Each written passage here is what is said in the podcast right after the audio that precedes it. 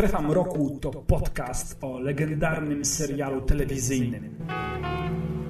To relacja ze wszystkich odcinków oryginalnej serii prowadzonej przez Roda Serlinga. Omawiamy szeroki kontekst i wpływ, jaki wywarł ten serial na cały gatunek fantastyki, horroru i właściwie na całą kulturę popularną. Do zobaczenia w Strefie Mroku.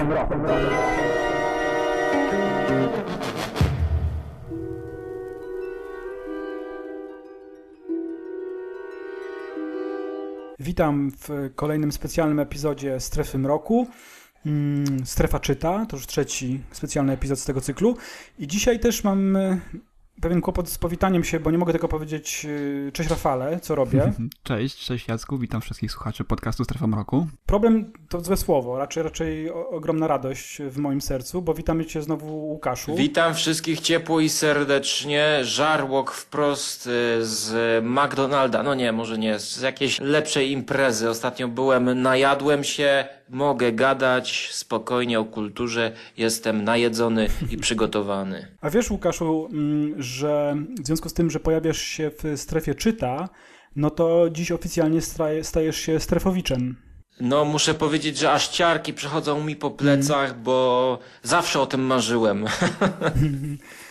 Y, Potem oczywiście poza nagraniem powiemy Ci, jakie jest wpisowe, bo te taki akolici płacą trochę więcej. Mam, mam jakby tak ustalone, że ci strefowicze, którzy przyłączają się do naszej komuny, to na początku płacą trochę większe składki miesięczne, ale myślę, że wiesz, że zasłużysz również na to miejsce w y, naszym okręcie scjentologów i będziesz zadowolony. Także jeszcze raz bardzo Cię serdecznie witamy. Jeśli chodzi o opłaty, to się nie obawiam, tylko jeszcze musimy dogadać się co do tego rytuału wejścia. Musimy to. Muszę się przygotować jeszcze psychicznie do tego. Tak, my zawsze jak przyjmujemy kogoś do grona, to od- odgrywamy jako, jakiś odcinek Strefy Mroku, albo Perchance to Dream właśnie, albo Walking Distance. Zrobimy ci taki rodzaj, wiesz, inicjacji strefowej. Ale tak jak miał Alex y, w mechanicznej pomarańczy u Kubricka, że ani razu nie możesz zmrużyć oka, nie? Tak, na szczęście odcinki przynajmniej w pierwszym sezonie trwają 25 minut, więc wiesz, jest, jest do wytrzymania, ale będziemy zakraplać oczy, oczywiście, zakropimy ci oczy, ale jakimś tam stężonym oczywiście kwasem, albo jakimś kretem wpłynie, także wszystko będzie dobrze. Myślę, że No to jakoś fajnie. przeżyje. Super. Y, To y, trochę pożartowaliśmy teraz poważnie. Dziś mamy do omówienia oczywiście przygotowane mm, lektury, które nas y, rozpalały naszą wyobraźnię. One oczywiście mniej lub bardziej połączone są ze strefą mroku. Dzisiaj pewnie trochę mniej.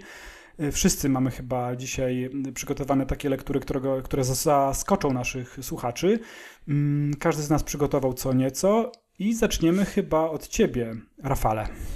No tak, ja przygotowałem tutaj y, książkę, chciałbym wam zarekomendować i troszeczkę o niej powiedzieć. To jest książka y, Pustki brytyjskiego pisarza Andrew Michaela Harleya. To jest jego debiutancka powieść i jest to historia, którą mi tutaj zarekomendował Jacek wcześniej, bo, bo to od niego się dowiedziałem właśnie o tym, że to może być coś, co mnie tutaj y, zainteresuje, bo on zna troszeczkę już moje gusta i wie mniej więcej y, gdzieś tam w jakim zakresie literatury się głównie obracam. No i tutaj mi polecił, że to jest coś, co, co może mnie zainteresować z tego tytułu, że to jest y, gdzieś tam w jakiś duch Dickensa troszeczkę się nad tym odnosi, gdzieś tam może też troszeczkę kingowskie klimaty są w tym wszystkim. King to chyba rekomenduje, prawda, na okładce. King to, King to zresztą rekomenduje, chyba, chyba nawet na okładce, czy, Mhm. czy w jakichś tam materiałach prasowych. No i dla mnie te dwie rekomendacje to już był wystarczający powód, żeby po tą książkę sięgnąć. No i Kinga i Rokosza. Ki- Kinga, Rokosza i Dickensa, no. Okej. Y, Tak, dodając oczywiście tą, tą pierwszą, chyba najważniejszą y, pod, pod moim kątem. Ja w ogóle bardzo, bardzo lubię brytyjskich Mhm. pisarzy i tutaj ten mój sentyment do tej literatury brytyjskiej, zwłaszcza, zwłaszcza Dickensowskiej głównie, czy nawet późniejszej, tych brytyjskich humorystów, których też sobie bardzo cenię, to jest coś, co, po co bardzo często lubię sięgać, a jako, że tutaj mm, no, mam to tą przyjemność przebywać również w Wielkiej Brytanii, to tutaj to wrażenie obcowania akurat z pustkami, które dość mocno Mhm. y, bazują na tym klimacie tych angielskich, y, nie wiem, wrzosowisk, Mhm. takich troszeczkę odwołań do wiktoriańskiej literatury grozy, które no tutaj z racji y, bytu tutaj, po przebywania, to mam to nieraz autopsji, bo pomijam te okolice gdzieś tutaj, które tutaj autor opisuje. No właśnie, ja ci przerwę, ty mi mówiłeś, mówiłeś mi podczas y, czytania, że miałeś rodzaj takiej właśnie dziwnej y, déjà vu, takiego, takiego efektu powidokowego, że jadąc y, tak. z jednego miejsca do drugiego mijałeś bardzo podobne krajobrazy, to musiało naprawdę potęgować to, co czytałeś. Tak, z jednej strony krajobrazy, z drugiej strony klimat, mhm. taki specyficzny angielski klimat, gdzie praktycznie no, mamy dwa miesiące lata, a cała reszta to jest jesień, hmm. tak? Tu nie ma wiosny, tu nie, tu, nie ma, tu nie ma zimy tak naprawdę w tej chwili i to w pustkach jest bardzo odczuwalne, bo tutaj mamy niby wiosnę, tak, bo to jest okres Wielkiej Nocy, tak. co jest bardzo istotne, tak. jeżeli chodzi o tę książkę, a jednocześnie jest taki klimat, jakby te, te, te, te no deszcze ciągle padające, tak, te szumiące drzewa, ten, ten, ten, ta wilgoć, mgła i to wszystko, no te, to, to wszystko tutaj jest zawarte, to jest ten klimat, ta cała nadbudowa y, tego świata przedstawionego, który tutaj opisuje zresztą w bardzo zręczny sposób y, Hurley, to, Harley, przepraszam, to, to jest, to jest y, spory plus tej książki przede wszystkim. No ja tutaj się sugerowałem na samym początku, że to będzie literatura grozy przede wszystkim mhm. i tutaj się troszeczkę może pod tym kątem nie tyle zawiodłem, co po prostu oczekiwałem przez to, że, że ona jest tak w ten sposób reklamowana poniekąd, mm -hmm. oczekiwałem jakiegoś takiego rozwiązania bardziej, powiedziałbym, wstrząsającego. Natomiast te wszystkie elementy paranormalne, jakie tu występują, bo występują, ale to są takie, powiedzmy, porozrzucone po całej książce smaczki, które no, do samego końca nie zostają dopowiedziane, tak? Więc, więc tutaj jest troszeczkę taki może nie tyle zawód, co, co takie no, niespełnienie oczekiwań, tak? tego, co, czego się spodziewałem przed, po tej książce. Ale z drugiej strony ta książka całą resztę rzeczy, na których się skupia, robi bardzo dobrze. Bo to jest przede wszystkim książka obyczajowa, można powiedzieć. Ona opowiada o takiej małej społeczności, takiej e, podlondyńskiej parafii, bardzo zżytej ze sobą, no to jest kilka osób głównie, bo, bo na nich bazuje, bazuje ta, ta, ta, ta książka, na tych bohaterach sześciu chyba, czy siedmiu. I to jest taka mm, bardzo zżyta społeczność, bogobojna przede wszystkim, co jest takim wyróżnikiem tej, tego, tej całej książki, bo tutaj są właśnie poruszane takie kwestie wiary, kwestie tego, y, co, co jest, y, gdzie się zaczyna wiara tak naprawdę, a, a, a gdzie się wiara nagle przeradza w fanatyzm -hmm. religijny. Gdzieś tam pomiędzy tym wszystkim ta książka oscyluje, co jest bardzo fajne, bo y, zadając te pytania, tak, czy czy, czym jest wiara, y, do jakiego stopnia trzeba się posunąć, jeżeli chodzi o wiarę, czy zaufać w pełni tym, czy zaufać w pełni Bogu, tak, czy oddać się y, pod, pod, pod y, opiekę boskiej opatrzności, czy po prostu zacząć robić swoje, tak, działać i, i, i zacząć do tego wszystkiego racjonalnie podchodzić. Bardzo dużo pytań ta książka stawia. Na pośrednictwem bohaterów przedstawia nam różne mm, postawy, różne podejścia do, tego, do tej tematyki, natomiast nie daje jasnej odpowiedzi, a co ciekawe, nieraz skrajne postawy, które są prezentowane przez bohaterów, no, każdy z nich ma sporo racji, tak, w tym, co mówi. Nawet y, postać księdza, mhm. tutaj jest, y, przewija się przez całą książkę, a jego tej, y, nie śledzimy jego losów generalnie, bo on się pojawia tylko tak jakby w retrospekcjach, bo to nie będzie wielki spo, spoiler, jeżeli powiem, że na samym początku ksiądz, którego się bardzo często później wspomina i powołuje, przywołuje jako wzór, no, jest tutaj stawiany jako taki na, na piedestał, tak? No później oczywiście do, dowiadujemy się różnych takich rzeczy, które y, to, to, to, tą, tą jego y, wizerunek jego zmieniają w oczach czytelnika, natomiast myślałem, że oni go pod koniec tak jakoś przekręcą, że, że zrobią z niego ta, takiego jakby no złoczyńcę nawet, można powiedzieć tutaj, a tu się okazuje, że jednak w bardzo takim kilku akapitach, gdzieś tam w finale książki, które opisują tam pewną jego, pewien jego spacer tak. po plaży i jego, jego refleksje, pokazuje się, że ten ksiądz również, mimo tej swojej wręcz fanatyzmu, mm -hmm. tego, tego takiej eskapizmu od świata, tak? Bo on tą swoją parafię starał się tak jakby w, takim, w takiej bańce mydlanej, jakby, znaczy bań, bańce, no bańce mydlanej zamknąć, szklanej, oddzielić od reszty tego ponurego i, i, i, brzydkiego świata, co się na nim dzieje i okazuje się, że on też ma sporo racji. I też się waha, prawda? Tak, to się waha. Trochę, trochę zboczyłem już te, te tematy refleksyjne odnośnie tej, tej, tej całej książki, ale tu też jest bardzo fajna historia opisana, bo obserwujemy historię z perspektywy y, chłopca, jego brata. Jego brat y, jest no, upośledzony, tak? jest, jest niemową i, i też jest troszeczkę, no, y, rozwój jego jest niepełny. Tak? Jest już praktycznie dorosłym mężczyzną chyba w momencie, kiedy obserwujemy, albo wchodzącym w dorosłość, ale niestety zachowuje się jako jak małe dziecko, tak? nieświadome pewnych rzeczy świata i, i, takich różnych tutaj mm, sytuacji, które, które, które wokół niego następują, on tego po prostu nie postrzega tak jak normalni ludzie. Jego brat się nim opiekuje, no i tutaj jest e, takim motywem nadrzędnym jest to, że e, członkowie tej parafii raz do roku, zawsze z tym księdzem, który, który na samym początku umiera, jeździli wcześniej co, co roku do takiego mm, miejsca słynącego z cudów, tak, gdzie jest źródełko, Y, się pojawiła kiedyś y, postać y, świętej Anny jakimś dzieciom i które słynie z tego, że, że może tam prowadzić do, do, do spełnienia się jakichś cudów i wszyscy liczą na cud, że ten, że ten młodszy, że ten starszy brat, ten, ten upośledzony zostanie uzdrowiony tutaj, tak? No i w tą historię są wplątane też takie sytuacje typowo też można powiedzieć z horrorów, gdzie przyjeżdżając na miejsce zastają taką nieprzychylną im, i dziwaczną pod, wielo, pod wieloma względami społeczność lokalną, która tutaj ma swoje tajemnice, tak? Tak? To jest taki, może chyba jeden z takich największych tropów horrorowych, jaki bym tutaj wskazał. Mhm. Jest kilka innych też oczywiście, ta, ta, ta postać y, tego y, taksydermisty, którego domku mieszkają, tak? Dla mnie chyba nie ma jednej z bardziej takich rzeczy, które od których przychodzą mieciarki, niż jakieś e, zwierzęta wypchane w, w, takich różnych scenkach rodzajowych z życia jakby ludzi, tak? Gdzieś tam jakieś szympansy na rowerach, czy, czy grające, w, grające w golfa yy, króliki, tak? To, to, to, dla mnie to jest, troszeczkę takie wynaturzenie, szczerze mówiąc, a wiem, że oni tutaj sobie to cenią bardzo tego typu. Więc jest dużo takich tropów, drobnych smaczków, no i ta historia jest generalnie taka prowadzona dość, dość wolno, przyznam szczerze, bo to nawet nie można powiedzieć o tym, że ona się w jakiś sposób szczególny rozkręca. Ona się po prostu snuje spokojnie, coś tam się dzieje, jakiś tam troszeczkę trop jest rzucony, mimochodem zdanie jakieś, czy, czy wtrącenie, które gdzieś tam y, sprawia, że, że, że, że, się gęsią, skórkę dostaje, ale no nie ma tu takich, y, takiego, można powiedzieć, wątku, który, który, który bym nazwał generalnie fabułą, tak? Po prostu jest, jest pewna historia, jest jest yy, pewne, pewne prezentacja pewnych postaw, tak, pewnych konfliktów też, które tam następują pomiędzy tymi członkami tej parafii. I, no i ma ta książka swój klimat. No mówię, no jeżeli ktoś się spodziewa, że, że to będzie taka typowa fabuła, która do czegoś... Sieczka na przykład. Tak, sieczka, która do czegoś prowadzi konkretnego, tak?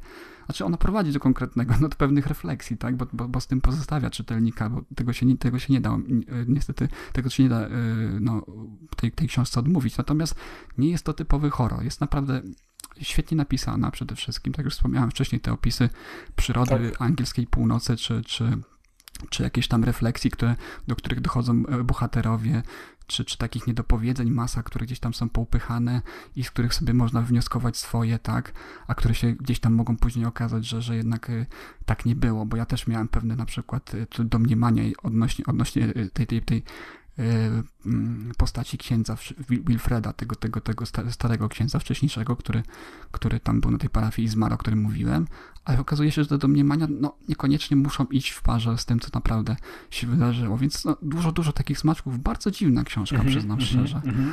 Bardzo dziwna książka, do której mam tylko jeden, jeden zarzut, bo mm, jeżeli chodzi o książki z perspektywy pierwszej osoby pisane, to też wymaga od, od pisarza pewnej takiej zręczności. Ja to akurat y, Harleyowi nie odmawiam zręczności pisarskiej, bo on w wielu aspektach tej książki robi to doskonale po prostu.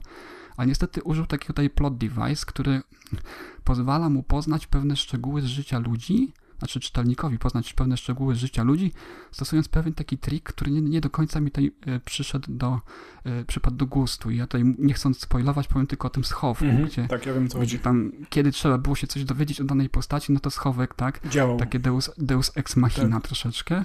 I, i, i, to, I to mnie troszeczkę tam rozczarowało, bo, bo zręczny pisarz, taki, taki e, warsztatowo biegły, to, to potrafi niestety takie rzeczy w nieco bardziej subtelny sposób załatwić, tak? W nieco inny. Ale generalnie powiem szczerze, że, że naprawdę jestem zadowolony z, tej, z lektury tej książki. Ona nie jest gruba, to, to, to mhm. jeżeli ktoś chce, to, to, to, to jest praktycznie książka na jeden wieczór, więc można się z nią zdecydowanie zapoznać. Jest, mimo tego, że akcja się dzieje wiosną, tak jak wspomniałem, to, to jest idealna lektura na jesień, bo tu można dużo większą imersję złapać w trakcie czyta, czytania i, i, tych opisów. No i bardzo fajna. No, podoba mi się ta niejednoznaczność tutaj prezentowanych postaw. To jest, to jest dla mnie chyba największy, największa zaleta tej książki, że, że ona pozostawia takiego czytelnika z takim uczuciem ambiwalencji, tak? Takich, takim, no, tego, czy, czy, czy, czy kto ma rację, czy, czy kto nie ma racji, czy, czy naprawdę warto poświęcić się na przykład y, idei, tak, wierzy, wierzy w Boga, tak, odciąć się od świata, odrzucić od siebie to zło całego świata i starać się jakoś y, żyć w miejscu, w którym tak jakby czas się zatrzymał, czy zrobić krok do przodu, tak, czy, czy, czy czy wiara jest naprawdę tak istotną kwestią w naszym życiu, czy, czy, że, że, że warto się jej całkowicie poświęcić. Czym jest wiara? Co, czym jest pojęcie cudu tak naprawdę, tak? Którym, którym te się bohaterowie tak e, cieszą, tak? No, naprawdę dużo, dużo fajnych tematów, dużo fajnych kwestii mm, i myślę, że też tyle różnych tutaj tropów e, horrorowych, które mogą się spodobać fanom, fanom gatunku. Chociaż generalnie książką horrorem to, to, to tego bym raczej nie nazwał. Słuchaj, mam takie, Rafał, do ciebie pytanie. Czy mógłbyś wskazać e, jakiś fragment w książce, który właśnie cię przeraził pod kątem horroru? Czy są takie punkty? Coś pamiętasz takiego, co znaczy, było takiego naprawdę wow? Jest, jest kilka takich mhm. punktów y, horrorowych, y, które mnie przeraził najbardziej. Ja myślę, że to nie jest jeden fragment. To mhm. są takie rzeczy, które gdzieś tam mm, autor tak jakby mimochodem rzuca, tak? Czyli, czyli gdzieś tam jest, na przykład mamy takie poczucie normalności tego, co się dzieje, tak, takiego jakby zwyczajności i kiedy nagle taki element mm, y, wprowadzony jest pewnego jakiegoś takiego mm, nierealności, tak? Nagle się coś pojawia, jakaś informacja wyskakuje mhm. i my wiemy, o, tu coś się dzieje, tak?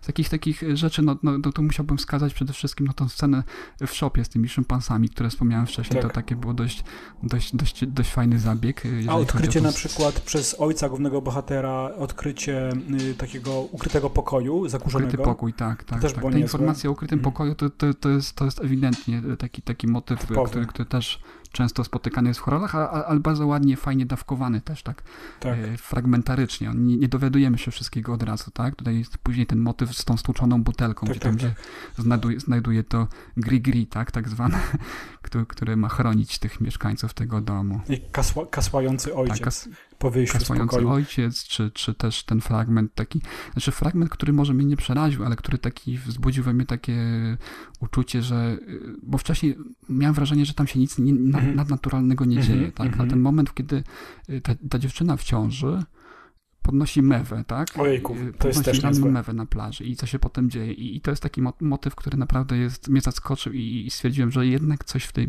coś w tej książce jednak więcej Ten fragment jest. w ogóle z dziewczyną w ciąży, dziewczynką tak naprawdę, niepełnoletnią mm -hmm. chyba dziewczyną w ciąży tak. i rozwiązanie sytuacji z nią chyba w bunkrze, jak dobrze pamiętam, może nie w bunkrze, ale w jakimś takim podziemnym miejscu w finale jest dosyć przerażający. Tak, tak. Też nie tak. do końca y, wiadomo, co tam się wydarzyło, ale, ale rozwiązanie tej sytuacji właśnie narodzin jest dosyć straszne i przypomina mi troszeczkę nawet dziecko Rosemary. No dokładnie, to samo miałem na myśli, że dużo jest takich właśnie smaczków tu wrzuconych, na zasadzie takich subtelnych nawiązań do, do klasyki, tak? Nie takich bezpośrednich, mhm. ale takich, takich bardzo, bardzo takich mhm, mhm. zachowawczych, subtelniejszych, które nie mówią nam wprost, o patrzcie, tu nawiązujemy do tego, a tu do tego, tak? Nie, to jest tak. takie do przemyślenia, tak? Dopiero to przychodzi po czasie, to nie jest, nie jest tak, że od razu o tym wiemy. Także gdzieś tutaj to zestawienie tego, tego tej, tego, tej, tej zwyczajności, tak, tej, tej mał, małomiasteczkowości tak. w pewnym względzie, z tym, z tym elementem nadprzyrodzonym, tutaj wypadł no, znakomicie. Dla, dla mnie to jest, no, może nie jest to odkrycie, nie będę tutaj Jasne. rzucał takimi, takimi hasłami yy, yy, górnolotnymi, że to jest odkrycie, tak jak się to pojawia gdzieś tam na, na blurbach tej książki, natomiast dla mnie jest to bardzo przyzwoita, sprawnie napisana, poza tym jednym wyjątkiem, gdzie tego, mhm. gdzie tego, mhm. tego triku stosuje ze schowkiem, który, który no, troszeczkę, tak samo jeszcze tutaj wspomnę o, o karabinie, tak, o, o karabinie no tak. maszynowym, tak. który jest tak taktizowany od samego początku, że no nie ma, nie ma, y, nie ma możliwości, żeby on później nie odegrał jakiejś ważnej roli i, i, i to się dzieje. No tak, tak, tak, tak, jak w teatrze, jeśli jest strzelba, to musi wystrzelić. Tak, no, no, zawieszona strzelba, to mamy zawieszony karabin, albo schowany w schowku pod, pod, pod podłogą. Więc no, jest, jest kilka takich malutkich potknięć, ale generalnie to wszystko gdzieś tam ginie w tym, w tym, że ta książka no, ma i, i drugie, i trzecie dno, i fajną historię, i fajnych bohaterów, bo, bo chyba o tym nie wspomniałem, bardzo takich, można powiedzieć, z krwi i kości, tak? Zarówno ten chłopiec, który jest narratorem. Jego matka czy, czy jest postać, niesamowita. Tak. To o księdzu nie, nie wspomniałem Młodym w ogóle księdzu, nowym, tak, tak? tak? Młodym księdzu, który wcześniej pracował w Belfaście, tak, tak, taki doświadczony ksiądz, który taki troszeczkę luza, który musi się zdarzyć tutaj z taką postawą e, takiej tak. purytańskiej, e, fanatycznej wręcz pod pewnymi względami przywiązanych do takich y, typowych, y, jak to się mówi, nawyków, tak? Matki matki tej głównego bohatera i, i musi się zderzyć z tym wszystkim, za, sprawić, by, by, by, ta społeczność tej parafii, która przez tyle lat była przywiązana do, do swojego dusz, duszpasterza, żeby go zaakceptowała. To też jest bardzo fajny motyw i, i w ogóle, no mówię, tu postaci są ba, bardzo wielowymiarowe. Tu, tu, tu no, może poza matką, chociaż ona też na końcu gdzieś tam, y, gdzieś te wyrwy w jej mhm. charakterze dają o sobie znać. Y, bardzo, bardzo dużo fajnych, fajnych tej postaci, które, które w bardzo różne relacje ze sobą chodzą i, i też jest to fajne, że się o nich wszystkiego nie dowiadujemy do samego końca, hmm. tak? Także to jest no, bardzo fajna książka i myślę, że, że warta, warta uwagi, zwłaszcza, że pewnie sam bym o niej nigdy nie usłyszał, gdyby akurat twoje, twoje, twoje polecenie, dlatego no warto tutaj informować ludzi o tym, że, że takie coś się ukazało, żeby mieli gdzieś tam na, na oku. Yy, no, jeżeli czekają na coś, na, coś, na coś innego, ciekawego, na jakieś takie mm, fajne ujęcie tych mm -hmm. zagadnień związanych z, temat, tak, tak. tak, z tematyką wiary, no i oczywiście z elementami horroru. Ja mam takie do was, zanim oddam głos y, Łukaszowi, ja mam takie do was pytanie, bo ja miałem pewne skojarzenie, y, czytając tą książkę, filmowe, no, z racji tego, że zajmuję się filmem. Mm, miałem takie skojarzenie właśnie y, filmowe dotyczące pewnego horroru brytyjskiego. Czy wy, chłopaki, znacie film The Wicker Man? Nie chodzi mi o wersję współczesną z Nicolasem Cage'em, tylko mówię o z Christopherem Lee z 1973 roku. Polski tytuł Kult. Czy, czy, czy widzieliście ten film? I właśnie mm, no właśnie, to jest bardzo ciekawy, oryginalny film, który łączy y, pewnymi elementami, łączy się z pewnymi elementami, które ja gdzieś tam widziałem w pustkach, w książce. Jakby mm, przede wszystkim to, co powiedziałeś ty, Rafale, znaczy pewną plebejskość, pewne drobnomieszczaństwo i, i purytan z jakimś takim dziwnym kultem właśnie wypaczonym, bo, bo, bo nawet ci bohaterowie, którzy właśnie ten ortodoksyjna wiara, która się pojawia zarówno w kulcie, tylko tam chodzi o pogańskie kulty jeszcze przedchrześcijańskie, a tutaj w książce to chodzi oczywiście o ten katolicyzm, mm, to on zamienia się w rodzaj właśnie jakiegoś takiej herezji, prawda? Ten, ten całe, całe ortodoksyjne myślenie, tak w moim odczuciu jest, to, to zamienia się właśnie dziwny rodzaj takiego właśnie pogańskiego jakiegoś kultu, bożków, mm. jakiś, to wszystko jest świetnie połączone w książce, kiedy oni, bohaterowie, znajdują się właśnie w jakichś takich miejscach, które Y, nie są y, takimi przykładowymi świątyniami, nawet gotyckimi, tylko tam padają takie zdania, no ta świątynia już opodupadła, stoi na dawnym miejscu, pamięta jeszcze czasy romańskie. I są takie zdania i w kulcie właśnie, w filmie The Wicker Man, no tak jak, jak znasz Łukaszu, to, to pewnie mi jakby przyznasz rację albo mi pomożesz, tam też dochodzi do pewnego połączenia, takiej fuzji ym, współczesnego człowieka z dziwnym kultem pogańskim i to, y, to zderzenie wypada komiczne to złe słowo, bo to wszystko jest takie właśnie angielskie i w kulcie, mm i w mhm. tej książce. To tak, połączenie tak. tych elementów jest, jest dosyć y, ciekawe. I to w ogóle jest bardzo charakterystyczne, uważam, dla brytyjskiego stylu. Znaczy, ja oglądając filmy Hammera, oglądając Monty Pythona, czytając Pustki, oglądając właśnie The Wicker Man, cały czas mam wrażenie, że to gdzieś tam w Anglii, wiesz, jak się wyjedzie y, na jakieś na wioskę albo gdzieś właśnie do Szkocji, to się to wszystko jeszcze tam odbywa. Jakieś mam takie wrażenie tej przaśności, tej plebejskości, która do końca nie została, tych druidów, które gdzieś tam pod skałami mogą siedzieć. Oczywiście na to się nakłada i sam Tolkien, który, który tę mitologię na nowo gdzieś tam ożywiał, ale wszystko mi się tak dziwnie miesza, zarówno właśnie w tym The Wicker Man, jak i w tych pustkach, dając mi taki obraz Mm, bardzo, bardzo angielskiego przywiązania do swoich korzeni, które są mm-hmm. mega przemieszane tak. i, w, i, w, pustkach, i właśnie w The Wicker Man.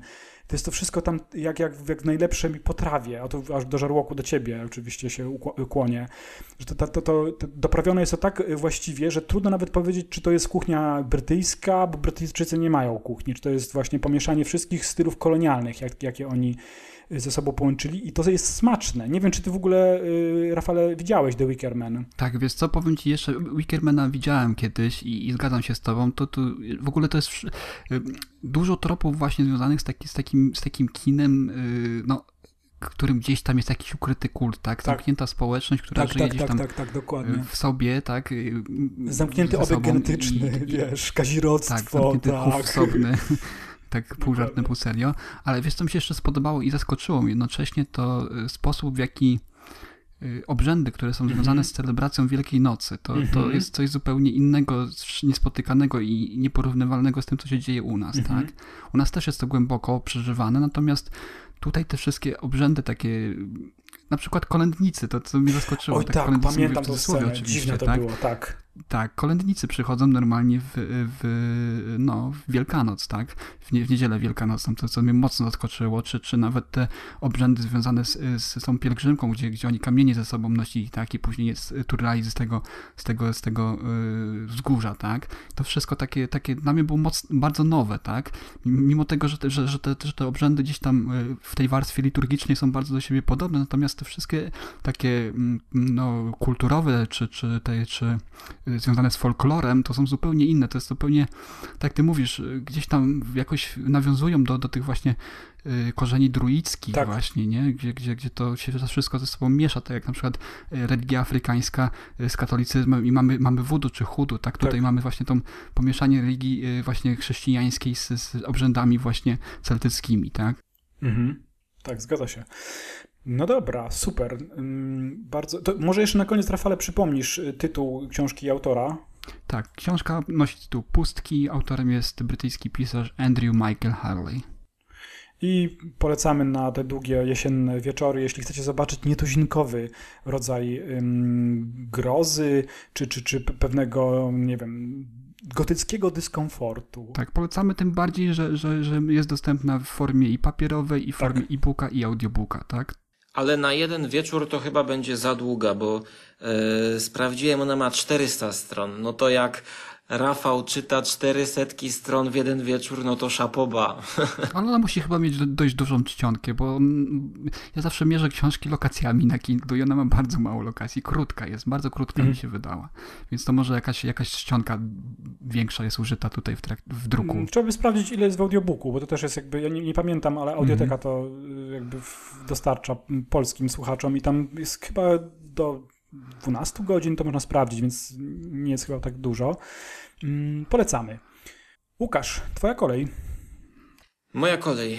E, otóż ja mam e, komiks e, ze sobą, na który trafiłem zupełnym przypadkiem w Empiku. Zauroczył mnie i zaciekawiła mm, okładka. No i tak to jest właśnie, że wizyty w Empiku kończą się no, źle dla portfela. E, ale nie aż tak źle, bo przemiana e, to jest polski komiks e, wydany przez wydawnictwo komiksowe podlegające Pruszyński i spółka. Tak więc to jest coś, co czy coś mnie tutaj rozłączyło? Nie, nie, nie. A to chyba ktoś jakąś informację napisał. To ja wysłałem e, informację do was, zdradziliście mnie przed słuchaczami, że pustki w audiobooku trwają 10 godzin, przepraszam. Wysłałem wam informację. Aha. To chyba niedługo. 10 godzin pustki do słuchania. Przepraszam cię, Łukaszu, bardzo. Ja po prostu e, nie ma za co przepraszać, tylko ja jestem nieobeznajomiony z, e, ze Skype'em i po prostu myślałem, że mi to. To wyszło. moja informacja podprogowa. Dobra, no więc Polski komiks, więc nie aż tak drogi, 45 zł. E, I jest to rzecz, o której wydawca pisze na okładce, że jest to kryminalna historia o sztuce, o szaleństwie, w fantastycznej malarskiej wizji artysty. I Szymon jest jak dobry DJ bawiący się znanymi biografiami i opowieściami. E, I no, Dokładnie. Ten twórca jest jak DJ, który pomieszał na 100 stronach, na 80 stronach e, biografię tak, Egona Schiele, malarza, e, Franca Kawki, e, a właściwie no Józefa, czyli bohatera procesu, Samuela Becketa, i e, następnie jakby bohatera e, opowiadania Przemiana i następnie e, pod koniec znowu wracamy do Egona Schiele, e, jeszcze zaglądając e, do jakby kilku mniejszych opowiadań Franca Kawki. I tutaj akurat nie wiem, czy to przypadek, ale jak mówi Kaczkowski, nie ma przypadków pod moim dyktafonem e, jako za statyw robi Franz Kafka opowieści i przypowieści. E, I to jest opowieść, e, no, której do końca jeszcze nie zinterpretowałem i nie zrozumiałem. I pierwszy odruch, jaki miałem po zakończeniu komiksu, to no, za jakiś czas niebawem do niego wrócę i przeczytam jeszcze raz. Bo to jest jakby opowieść o jednym głównym bohaterze, ale on się zmienia. Jakby w pierwszym rozdziale jest malarzem, Egonem Schiele i tutaj rzeczywiście jest Egonem, bo widzimy ten jego obraz e, prostytutki, który swego czasu uchodził za pornografię. Miał proces nawet, z tego co wiem, Egon Schiele, y, gdzie dowodem rzeczowym w procesie był jeden z jego właśnie obrazów, co jest dosyć kuriozalne. Tak, i tutaj jest scena, kiedy on maluje ten obraz e, z prostytutką. E, jest pokazany jego stosunek do, e, do tej kobiety, która zachęca go, żeby mm, z nią poszedł do łóżka, ale on tak naprawdę jest prawdziwym artystą i on, jego interesuje rzeczywiście obraz i malarstwo i, i jakby przestudiowanie jej ciała i przekazanie tego na płótnie. No i jest taki epizod. I teraz ten epizod zamienia się w rozdział drugi, który jest luźno powiązany z tym pierwszym, ale styl rysownika, e, malarza, no ja bym powiedział, że malarza, bo to jest komiks, którego styl, styl e, rysunku określiłbym jako no tutaj są takie kadry, że spokojnie ja bym sobie walnął na ścianę i, i to jako obraz mogłoby działać, bo tutaj są użyte głównie trzy kolory. Y, czerwony, niebieski, czarny i biały, a biały to tak naprawdę jest karta, y, kartka papieru y, takiego czerpanego. Widać fakturę tego papieru. Oczywiście odcienie szarości i, i te pochodne. Więc taki monochromatyczny komiks. Malowany, jak na moje oko, akwarelami. Więc no najlepiej oczywiście polecam zobaczyć kilka kadrów i ten kadr, który jest na okładce, mm, pokazuje jakby w skrócie taką historię, bo widzimy y, człowieka w kapeluszu, płaszczu z laseczką, który idzie przez e, takie miasto rodem z Pragi. No jakby Praga takie, takie pokrzywione, troszkę Lovecraftowskie, no ale głównie kawkowskie mają na myśl przywoływać. I na horyzoncie jest statek, który też nawiązuje do kolejnej e, książki, powieści Kawki, tym razem e, Ameryka mhm. bodajże. E, choć jeszcze tego nie czytałem i być może właśnie dlatego jakby nie do końca mogę zinterpretować to, ale e, mamy potem wprowadzoną postać tego Franca, e, przepraszam, Józefa. I tutaj jakby wszystkie te postaci pod względem e, rys twarzy, e, one się mi zlewają w jedną całość. I właściwie ja mam wrażenie, że ja czytam opowieść o takim bohaterze zbiorowym, e, który ma cechy w zależności od opowieści, właśnie czy to Franca K, Józefa K, e, czy to Egona, czy to postaci z jakichś pobocznych opowiadań Franca Kawki, jak na przykład Głodomor, E, bądź Brona. Bo, bo tutaj rzeczywiście to jest, to jest taki postmodernizm pełną gębą. E, przykładowo, e, kiedy płyną już tym wielkim statkiem, to główny bohater spotyka jakiegoś żołnierza, który również płynie i zaprasza go na e, kieliszeczek i opowiada mu, mm, jak to był, e, służył w wojsku. I okazuje się, że ta jego opowieść to jest opowieść będąca ekranizacją. Tutaj jest taka niby reminiscencja tego żołnierza. I mamy tutaj mini ekranizację opowiadania Franca Kawki e, Brona. O tym, jak stworzono jakąś taką przedziwną maszynę służącą do torturowania właśnie. Skazańców chyba, nie? Tak, skazańców. Y, i jest to no, z takim br brutalnym efektem mhm. E, pokazane w tym komiksie.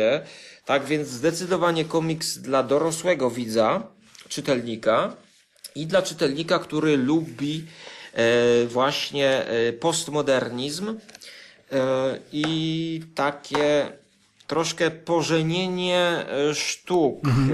jak to się czasami mówi, choć tutaj muzyki nie ma, mm, ale rzeczywiście jest malarstwo, które zahacza czasami o minimalizm. Tutaj ja, ja uwielbiam sytuację, kiedy jakby i wydawca, i rysownik nie boi się dać całą stronę A4 czarno, po prostu czarny papier, zaklej, zamalowany farbą drukarską i tylko gdzieś w rogu jest jakaś parę kropek, y, czy to tuszu, czy to właśnie tej akwareli i słyszymy taki krzyk.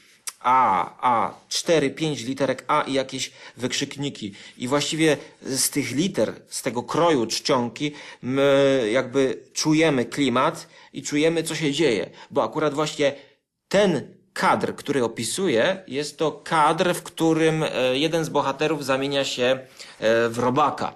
Oczywiście w rozdziale przemiana. Mhm. Tak więc, no a zaraz potem znowu na całą stronę A4, bo jest to w tym formacie, widzimy już w całej krasie i okazałości tego kala, karalucha. Tak więc, no, dla miłośników prozy mrocznej, jest to coś, co zdecydowanie polecam. I na deser, na zakończenie tej opowieści, y, którą no, zarówno trudno streścić, jak i trudno mm, yy, zdradzać jakby zakończenie, bo w sumie no, nie, ma, nie ma tutaj takiej historii jako takiej. To jest taka właśnie podróż przez historię literatury. Na koniec mamy takie takie, taką niespodziankę, e, czyli zabawa formą, co bardzo mi się podoba, jeśli chodzi o komiks, bo dostajemy jakby taką gazetę. E, gazeta, czyli dekadent wieczorny. Jedyne źródło Twoich informacji. Hm. E, I jest to e, gazeta, która, znaczy gazeta, no to są cztery strony zrobione przez, przez Szymona, gdzie Gazeta jest w ostatnim kadrze, czy w ostatniej stronie, gdzieś tam przelatuje, kiedy jeden z bohaterów popełnia samobójstwo. I widzimy, że to jest dekadent wieczorny. A w tym dekadencie jest zupełnie inna strona jakby twórczości naszego polskiego twórcy, e, bo on sobie robi jaja tutaj. On sobie robi jaja jakby właśnie z kawki, robi sobie jaja z tego klimatu dekadencji, no bo to są takie reklamy, na przykład y, aby życie miało smak, absynt. Albo zamów pana Juliana Bzyka, dezynsekcja. I mamy tutaj takiego śmiesznego pana, który e, z siatką na motyle ugania się za karaluchem, prawda? No tak więc coś na osłodę. E, albo na przykład ostrzeżenie, że pszczelarze ostrzegają przed szkodnikami. E, Barciel pszczołowiec jest niesamowicie agresywnym szkodnikiem pasiek. E, czy na przykład informacja o tym, że do miasta zawitał cyrk, który będzie nas bawił przez dwa tygodnie.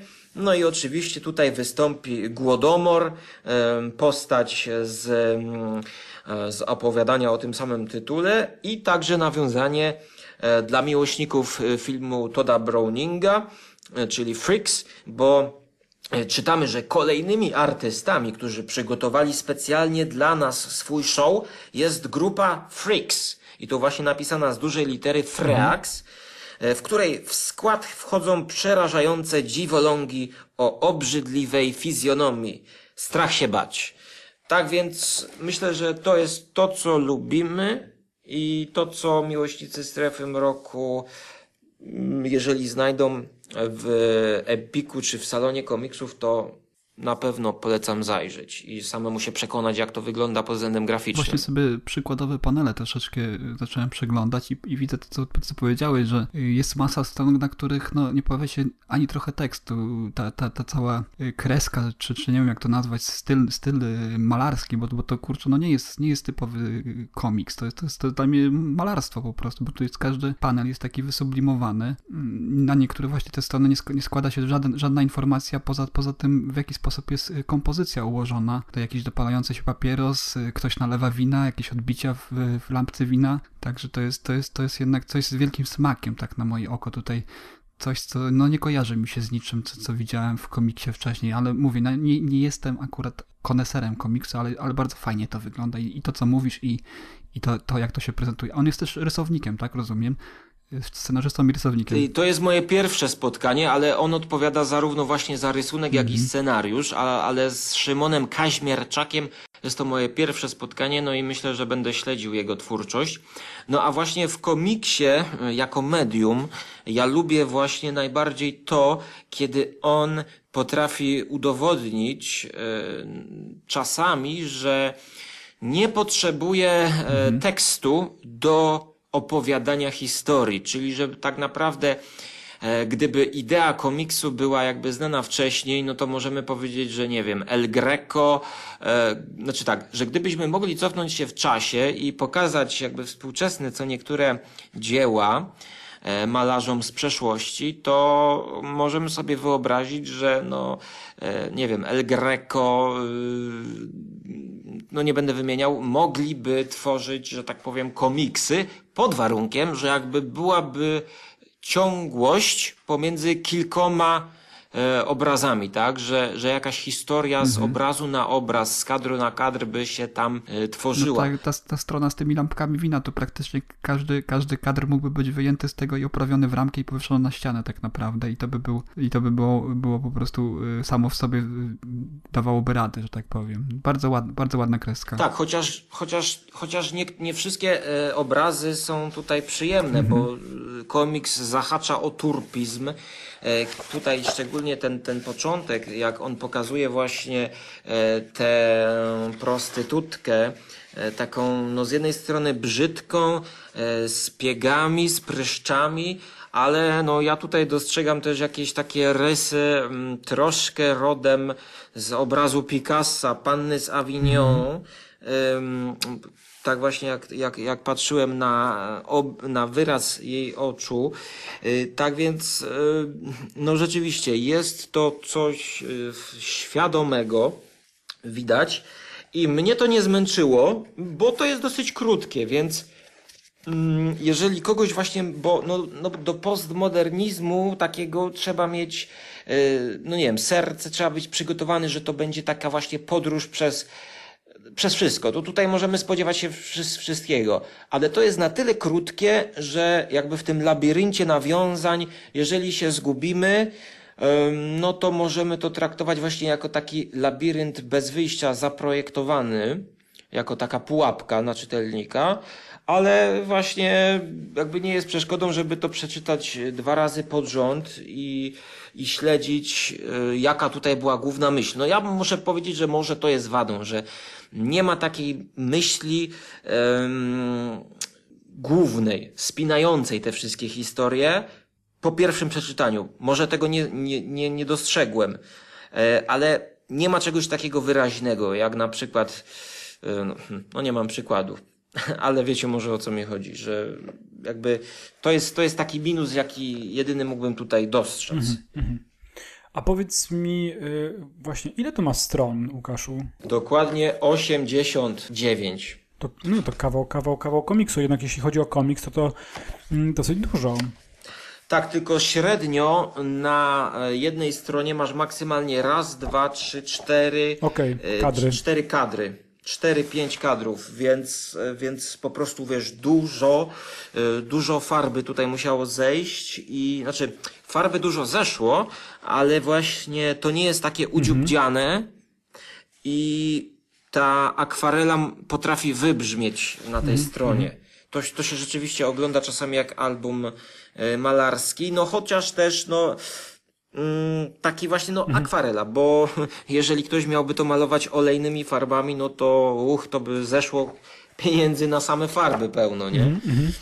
Ale, mm, no, chociażby ta scena z, ze statkiem odpływającym e, aż po horyzont, oj, robi wrażenie. To jest, to jest kadr przemyślany, to jest, to jest, że tak powiem, 80% czerni i na samej górze jest horyzont morza zarysowany cienką kreską i właśnie stateczek e, i jego para z kominów łączy się już z chmurami i tutaj mamy takie różowawe, zachodzące, czy to słońce, czy to księżyc, to, to już w wyobraźni czytelnika możemy sobie dochodzić, ale no jakby, no nawet ja nie muszę czytać tego komiksu, bo ja po prostu od, otwieram i ja mam historię, która żyje. Po prostu te obrazy się ruszają wręcz, jak na nie patrzę. Ja sobie też podglądnąłem. Rzeczywiście malarskość tego jest y, dosyć y, ładną stroną tego komiksu. To trzeba przyznać. Bardzo ładne. A kto to wydał, Łukaszu? To wydał e, wydawnictwo komiksowe, które jest podporządkowane pod Pruszyńskiego i spółkę. Okej, a rzeczywiście, tak mówiłeś o Pruszyńskim i spółce. Tak, tak, tak, rzeczywiście. No fajnie. Nie no, rzeczywiście y, chyba siłą ogromną komiksów jest ich strona graficzna. No, to, to, to jest truizm, co mówię i w tym wypadku, jeśli miałbym ocenić sam podgląd tego, co jest... Y, wrzucone jako, jako właśnie tak jak powiedział Łukasz, yy, przepraszam, Rafał, jako panele mm, w internecie, to to robi duże wrażenie. Naprawdę, jeśli chodzi o graficzną stronę, to ten komiks jest yy, no takim malarskim arcydziełem, rzeczywiście. Szapoba.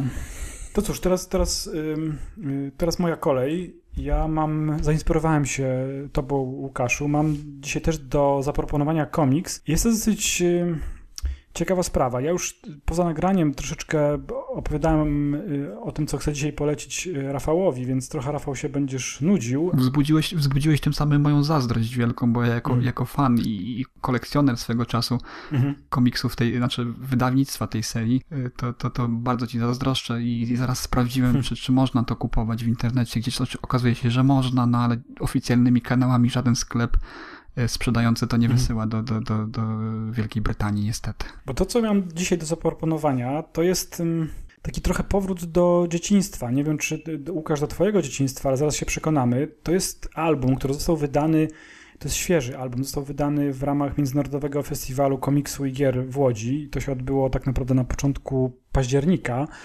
Jest to y, antologia opowieści rysunkowych które to są przedruki, y, takie The Best of bardzo popularnej serii komiksowej z lat 70., wydawanych w Polsce pod tytułem Relax. Czy ty, Łukaszu, pamiętasz z dzieciństwa te albumy Relaxu? Nie, niestety nie, ale y, właśnie słyszałem o tym eee, i jest to coś, co mnie interesuje i dopiero teraz dowiaduję się, że wydali taką antologię. Mhm, mhm. Ja też jakby nie załapałem się oczywiście, mm, aż tak stary nie jestem, nie załapałem się na ten motyw, kiedy wydawano relaks, bo to są lata 70. Ja je gdzieś tam dostawałem, podobnie pewnie jak Rafał, bo to sobie w sumie wspominaliśmy wspólnie jakiś czas temu, gdzieś od jakichś znajomych, od rodziny, gdzieś na strychach, gdzieś pozamykane te, te, te albumy relaksu właśnie od starszych y, braci, kuzynów, y, i, i, i, znajomych, mm, no bo ja gdzieś dotarłem do tych relaksów, kiedy one już były mocno przetarte i mocno wyczytane, gdzieś na początku lat 90., a to dalej był czas w Polsce, tu pewnie Rafał przyznasz mm -hmm. mi jakby rację, pewnej posłuchy. No w Polsce nie było komiksów. Myśmy o tym troszeczkę rozmawiali z Rafałem. Ja tutaj powtórzę, że ten boom ogromny na komiksy, jaki od kilku lat obserwujemy, czy od, nawet od kilkunastu lat, no to to rzeczywiście jest y, historia niedawna. To, czym cieszyli się Amerykanie, czym cieszyli się Francuzi, Włosi, no to my Polacy cieszymy się od niedawna i tych komiksów y, było bardzo mało. Nie mieliśmy w Polsce w latach 80., a nawet 90. komiksów Mebiusa, Enki Bilala, czy Manary, czy, czy, czy nawet y, Stana Lee. To, to, to, to tak naprawdę pola, w drugiej połowie pewnie mm -hmm. lat 90. te komiksy zaczęły się pojawiać.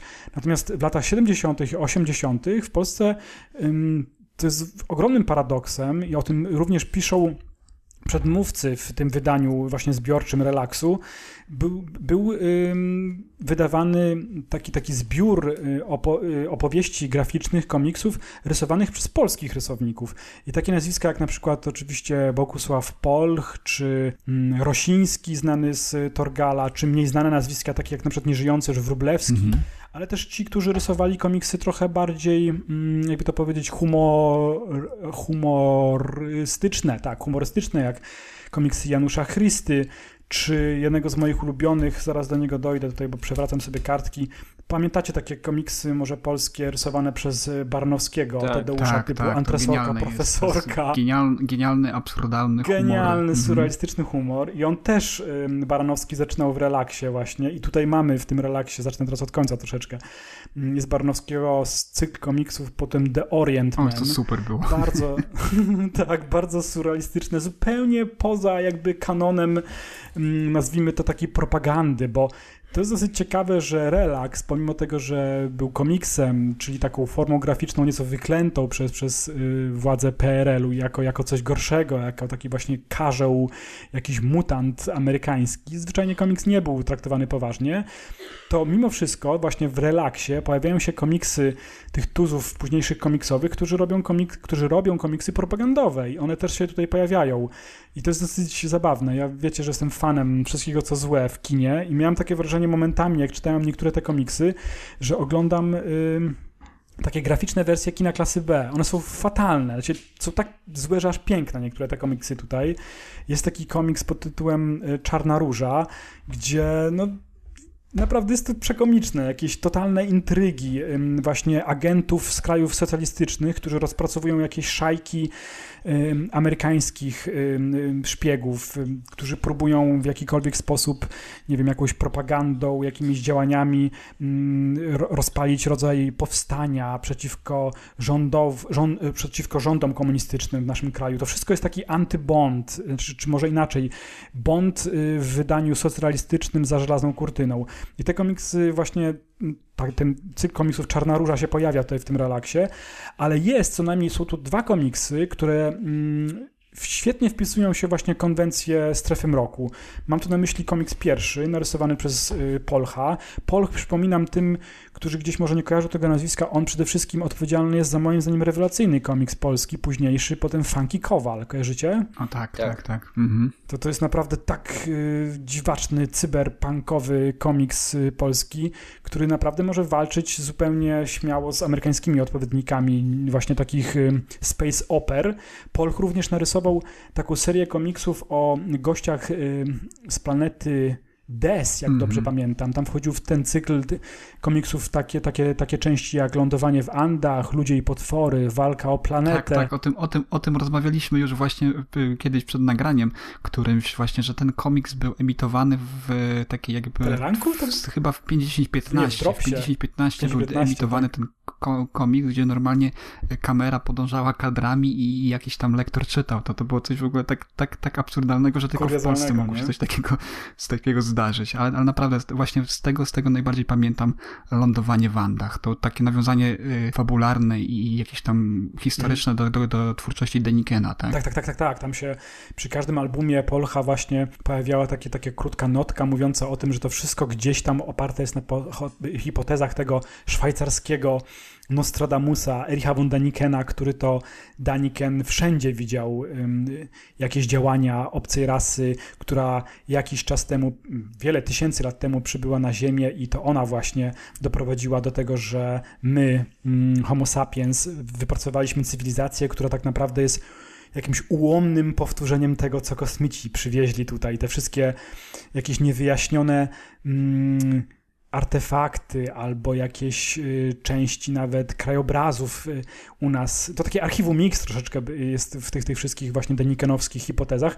Zostało zawarte właśnie w komiksie Bogusława Polcha i Polch tutaj rysuje pierwszy, pierwszy komiks y, w tej serii Relax, w tym, w tym zbiorze relaksu. To jest zupełnie subiektywny wybór, ale całkiem niezły, bo jest, jak mówię, tutaj troszeczkę komiksów takich w stylu 007 Zgłoś się, jest trochę komiksów śmiesznych właśnie Christie i Barnowskiego, jest y, kilka komiksów właśnie świetnie wpisujących się w konwencję Strefy Mroku, tak jak właśnie pierwszy komiks Polcha, potem Spotkanie i mój ukochany komiks, który ja pamiętam właśnie jeszcze, pewnie miałem wtedy 12 lat, jak go gdzieś dorwałem, mm, to jest komiks Rosińskiego, tego samego Rosińskiego, mm, który narysował Torgala, Grzegorza Rościńskiego oczywiście, mhm. Szninkiela, a tutaj mamy komiks, który nosi tytuł Najdłuższa podróż. Jest to opowieść o tym, jak y, w roku, to jest bardzo zabawne, ja to akurat cytowałem Rafałowi, w, w 90 latach XX wieku genialni uczeni y, stworzyli maszynę do podróży w czasie. Także bójcie się, bo to się już wydarzyło. Mamy tutaj w tym komiksie taki, taki wstęp, że w latach 90. doprowadzono do tego, że ludzie potrafią przenosić się w czasie i co ciekawe, mm, ja też to, o tym mówiłem, to strasznie lubię, y, w tą przaśność w tych komiksach polskich, PRL-owskich, tu jest taki cytat, pojawia się coś takiego, w skład załogi weszło dwóch młodych ludzi, absolwentów y, tam, jakichś najlepszych y, szkół, Andrzej i Rych. Ja wtedy dodałem dużo dobrze, że nie Janusz. Tak, ale to jest strasznie śmieszne. Tak. Jakbyście jeszcze widzieli ten komiks, że oni tak siedzą, tacy ubrani w takie futurystyczne stroje i nagle ja czytam, że to jest Andrzej i Rych, którzy za chwilę mają dokonać podróży w czasie. I fajne jest to, że oni przenoszą się mm, tak bezpiecznie, żeby nie było, że oni przenoszą się, nie wiem, do początków państwa radzieckiego, czy też, no nie wiem, do chrześcijaństwa. Przenoszą się od razu do kredy, do dinozaurów i tam próbują złapać, cała misja polega na tym, żeby złapać Y, nie wiem, sklasyfikować Tyrannosaurusa Rexa, więc mamy tutaj taki odpowiednik troszeczkę Jurassic Park. I to jest wszystko bardzo mm, fajnie narysowane, naprawdę Rosiński jest bardzo zdolnym rysownikiem, to jest y, bardzo epickie, bo y, nasi nie wiem jak oni się nazywają, bo nie astronauci, ale podróżnicy w czasie nie tylko znajdą się w otoczeniu Tyrannosaurusa Rexa, ale również na przykład jak mówię, moje podniecenie jest tym większe. Ja pamiętam ten dreszcz emocji, jaki miałem czytając to po raz pierwszy. To mi się strasznie podobało, że ci nasi podróżnicy w czasie w pewnym momencie zanurzają się w odmęty jakiejś kipieli wodnej, tam w głębinach znajdują jakieś właśnie nieodkryte jeszcze gatunki dinozaurów, fotografują je. To wszystko oczywiście jest bardzo niebezpieczne.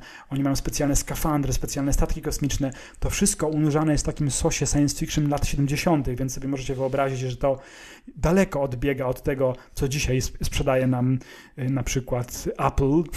Jest to po prostu dziwaczne, futurystyczne, ale właśnie w takim wymiarze lat 70.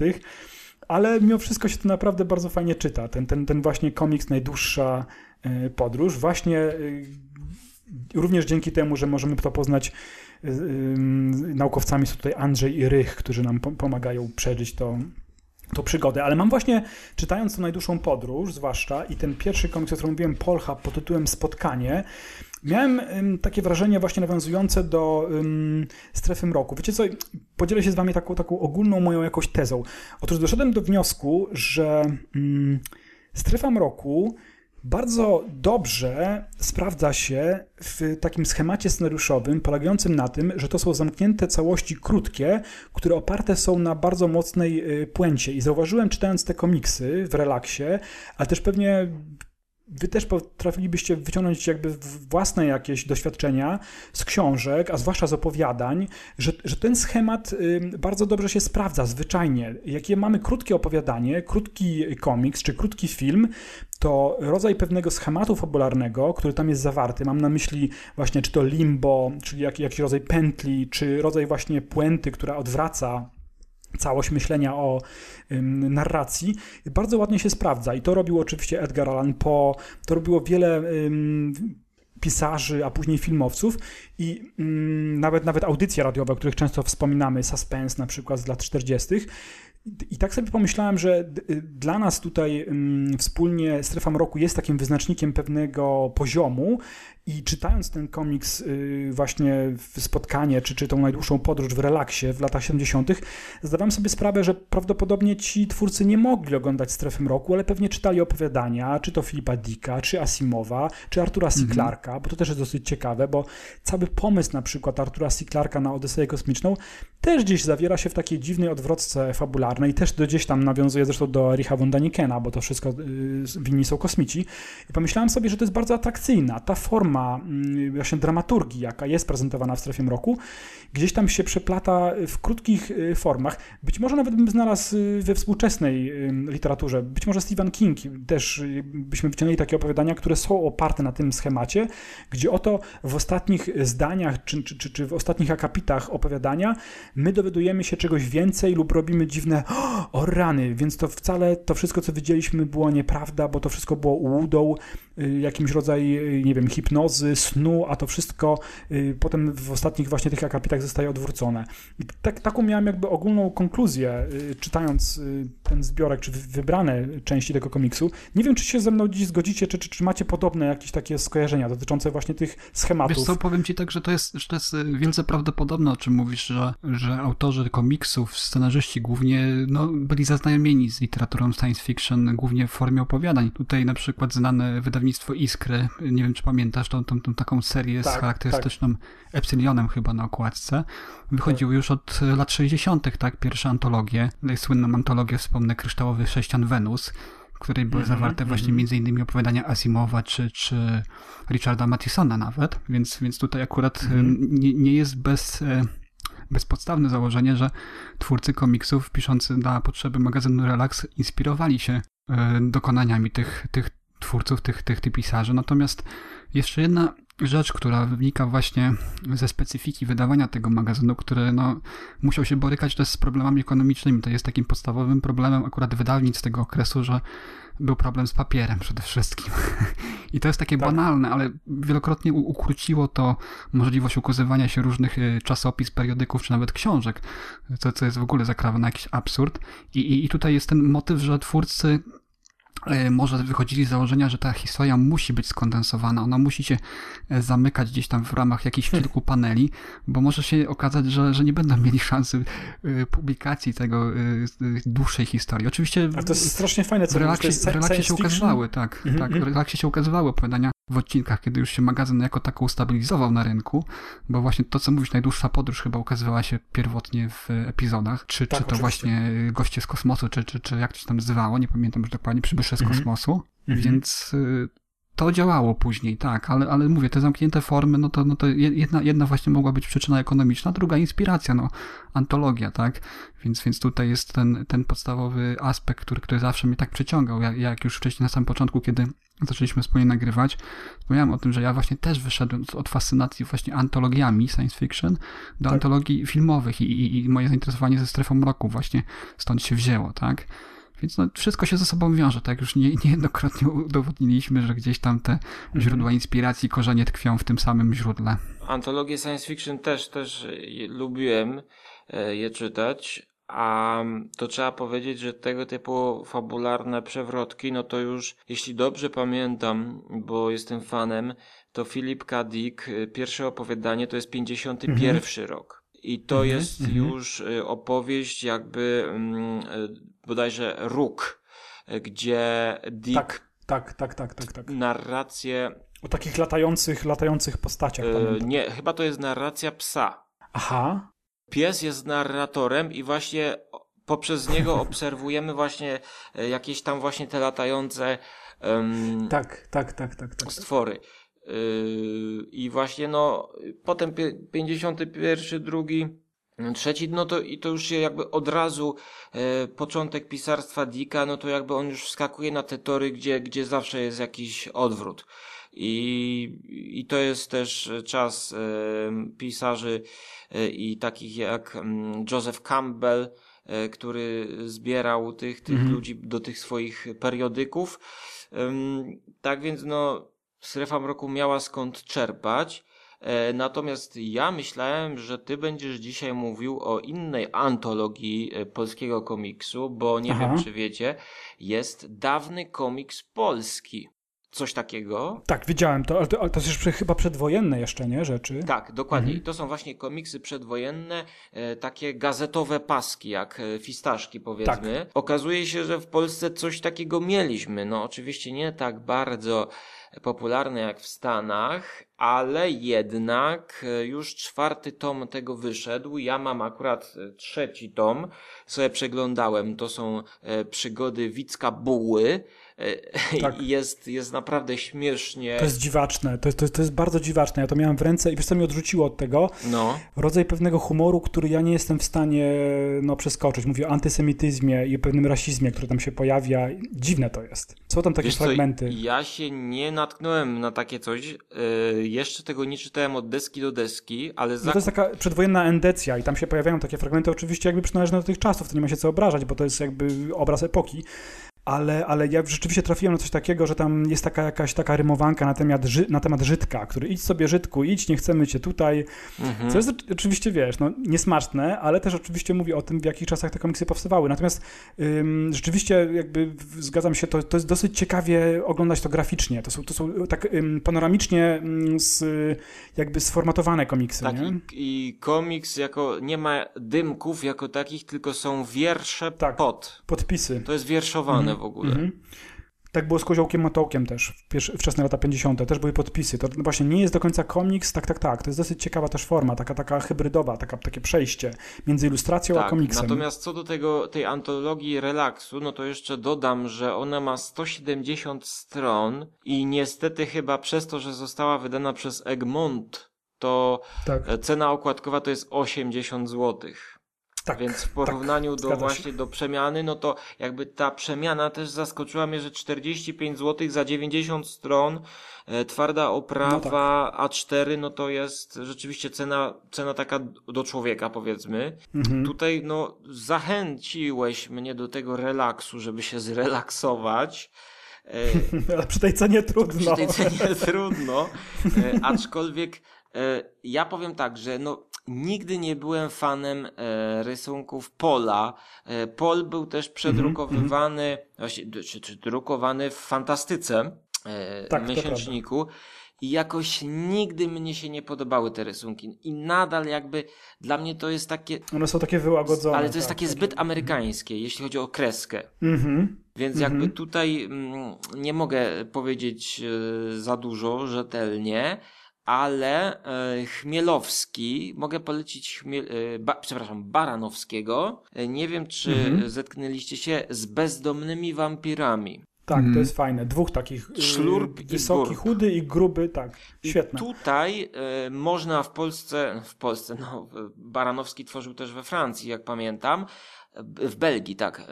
Natomiast mamy dwa tomy wydane przez Kulturę Gniewu i tutaj y, to jest coś dla miłośników Hammera. I właśnie tego, co mówiłeś, co widzisz w tych mm -hmm. polskich komiksach PRL-owskich, mm -hmm. właśnie taka klasa B, filmy klasy B i tak. właśnie w tych bezdomnych wampirach, ja to czytałem, ja to gdzieś nawet podcast o tym nagrałem, y, jest wyczuwalny właśnie y, taki taka gotyckość rodem z Hammera, bo to jest teraz to jest pokolorowane, E, I tom drugi to są komiksy z lat 85, 2009, więc takie już, już schyłek, ale mm, też pokazuje właśnie e, Baranowskiego w czasach już e, postkomunistycznych.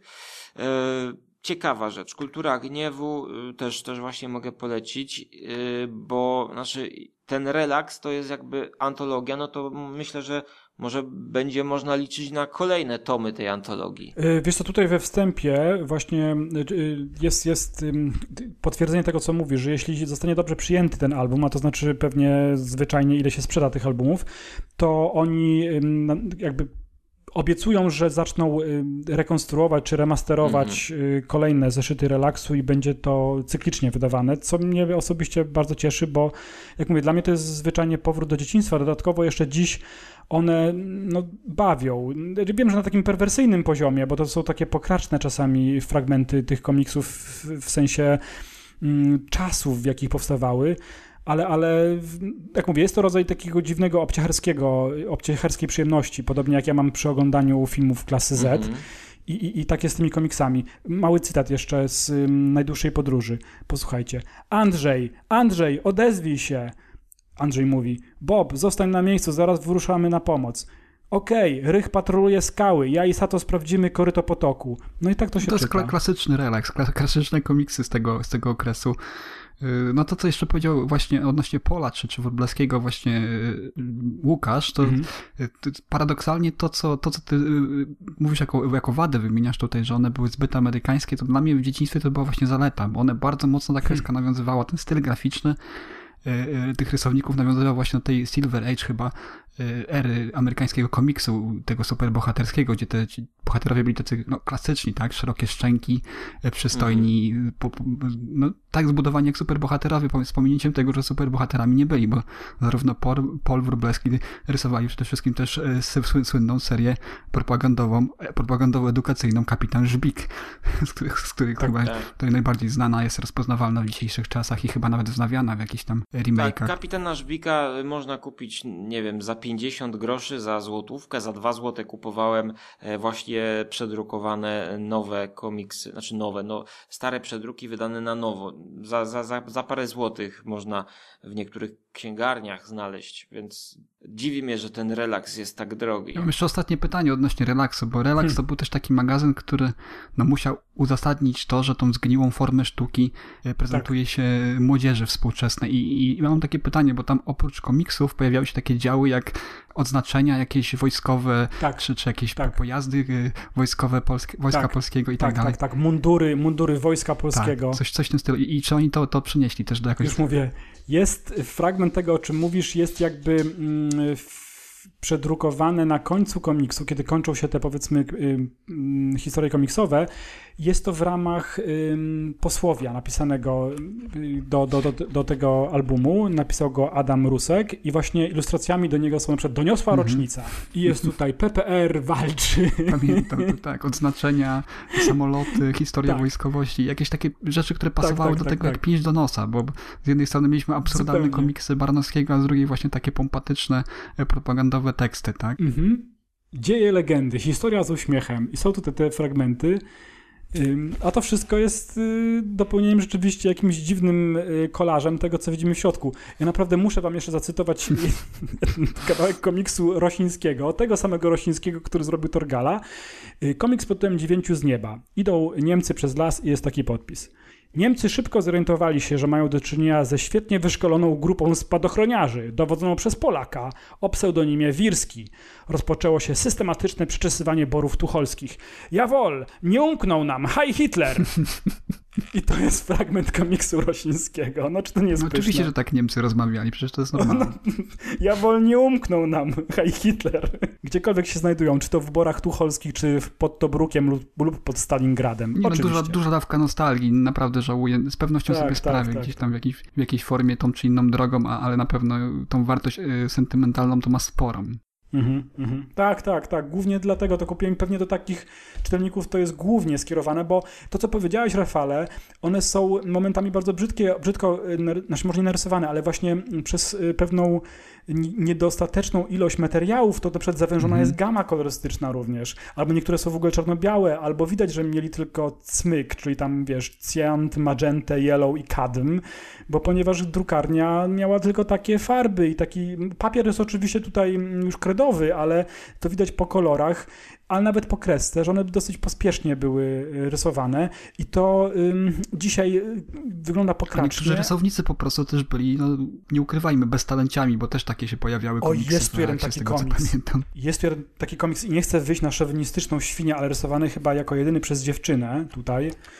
Ojejku, czekajcie. Tak, Maria Olszewska zrobiła komiks o prasłowianach. No, chyba wiem, o czym mówisz. Chyba tak, kojarzę, też kojarzę to, to złe w mocy wielkiej bogini, jakie to jest niedobre.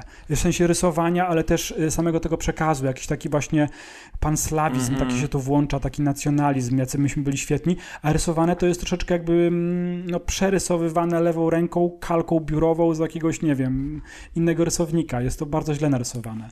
Więc tak, zgadza się. Było też tak tutaj w relaksie, co dosyć ciekawie jest oddane w tym albumie, że mamy różnego rodzaju postawy. Mamy hitlerowców, mamy dinozaury, Mamy Orientmana, no naprawdę niezły bigos, taki typowe polskie danie, na, nawiązując do Żarłoka, któremu oddaję głos. Więc ja powiem tak szybko, żeby nie przedłużać yy, o kolejnej pozycji. Yy, jeszcze, no, yy, nie wiem, czy wspominaliśmy o Henryku Jerzym Chmielewskim, którego też można by polecić e, księgi e, Tytusa Romka i Atomka. A to Rafał też lubi, tak? Tak, Tytusa, Tytusa uwielbiam. Przecież... Cztery złote, słuchajcie, za jedną księgę. Wyobrażacie sobie taką cenę? Super, I to jest super, nowy, super. nowość, przedruk. I właśnie e, ostatnio też czytałem jeden album e, i co o dziwo, tam e, troszkę tej propagandy PRL-owskiej e, prze, przenikało, bo już na wstępie w jednej księdze było napisane, że Tytus, Romek i Atomek musieli pojechać do Bieszczad, żeby tam w czynie społecznym coś, coś, coś zbudować, już, już nie pamiętam. Jakąś strażnicę harcerską pewnie. Czy coś. Tak, właśnie, strażnice, tak, tak, tak. No akurat Papcio Chmiel to był taki, taki twórca, który gdzieś tam umiał znaleźć ten złoty środek, tak, żeby był wilk syty i -hmm. owca cała, nie? Cesarzowi, cesarzowi to cesarskie, Bogu co boskie. O, jemu, jemu to się udawało. Tak, tak, on był bardzo on był bardzo inteligentny. Ja pamiętam strasznie, nawet dziś współcześnie mnie to rozbawia. Ja mam jedną księgę Tytusa Romoka i Atomka, gdzie Atomek i Romek, y, no nie wiem, mają takie jakąś właśnie lekcję harcerską, chodzą sobie gdzieś tam po ulicy, a Tytus się im przygląda. I podchodzą do niego na jakimś tam pasku komiksu i mówią, a ty co, nic nie robiłeś dzisiaj cały dzień? Cały czas tak stałeś? Na co Tytus odpowiada, nie, trochę siedziałem na murku. Także tak jest, no. I, i wracaj, wracamy do Łukasza, przepraszam, bo tak się wkręciliśmy, bo są nasze e, dzieci, dziecięce jakieś wspomnienia. Ja już się swój kciuk. Powrót do kołyski. tak. Weszliśmy w świat komiksu i tak trudno z niego wychodzić, bo e, na początek jakby chciałbym, znaczy na, na, na początek końca chciałbym e, powiedzieć o dwóch wydarzeniach, czyli pierwszy to jest e, wydanie nowej e, płyty Wangelisa, nie będącej ścieżką dźwiękową do żadnego filmu. To jest e, Rosetta coś tam. Jest to ścieżka dźwiękowa upamiętniająca e, podróż na Marsa, bodajże nawiązująca. E, no tutaj jakby muszę o tym powiedzieć, bo Wangelis jest odpowiedzialny za ścieżkę dźwiękową do Blade Runnera, którą no tak. Jacek uwielbia. Tak, jasne, oczywiście.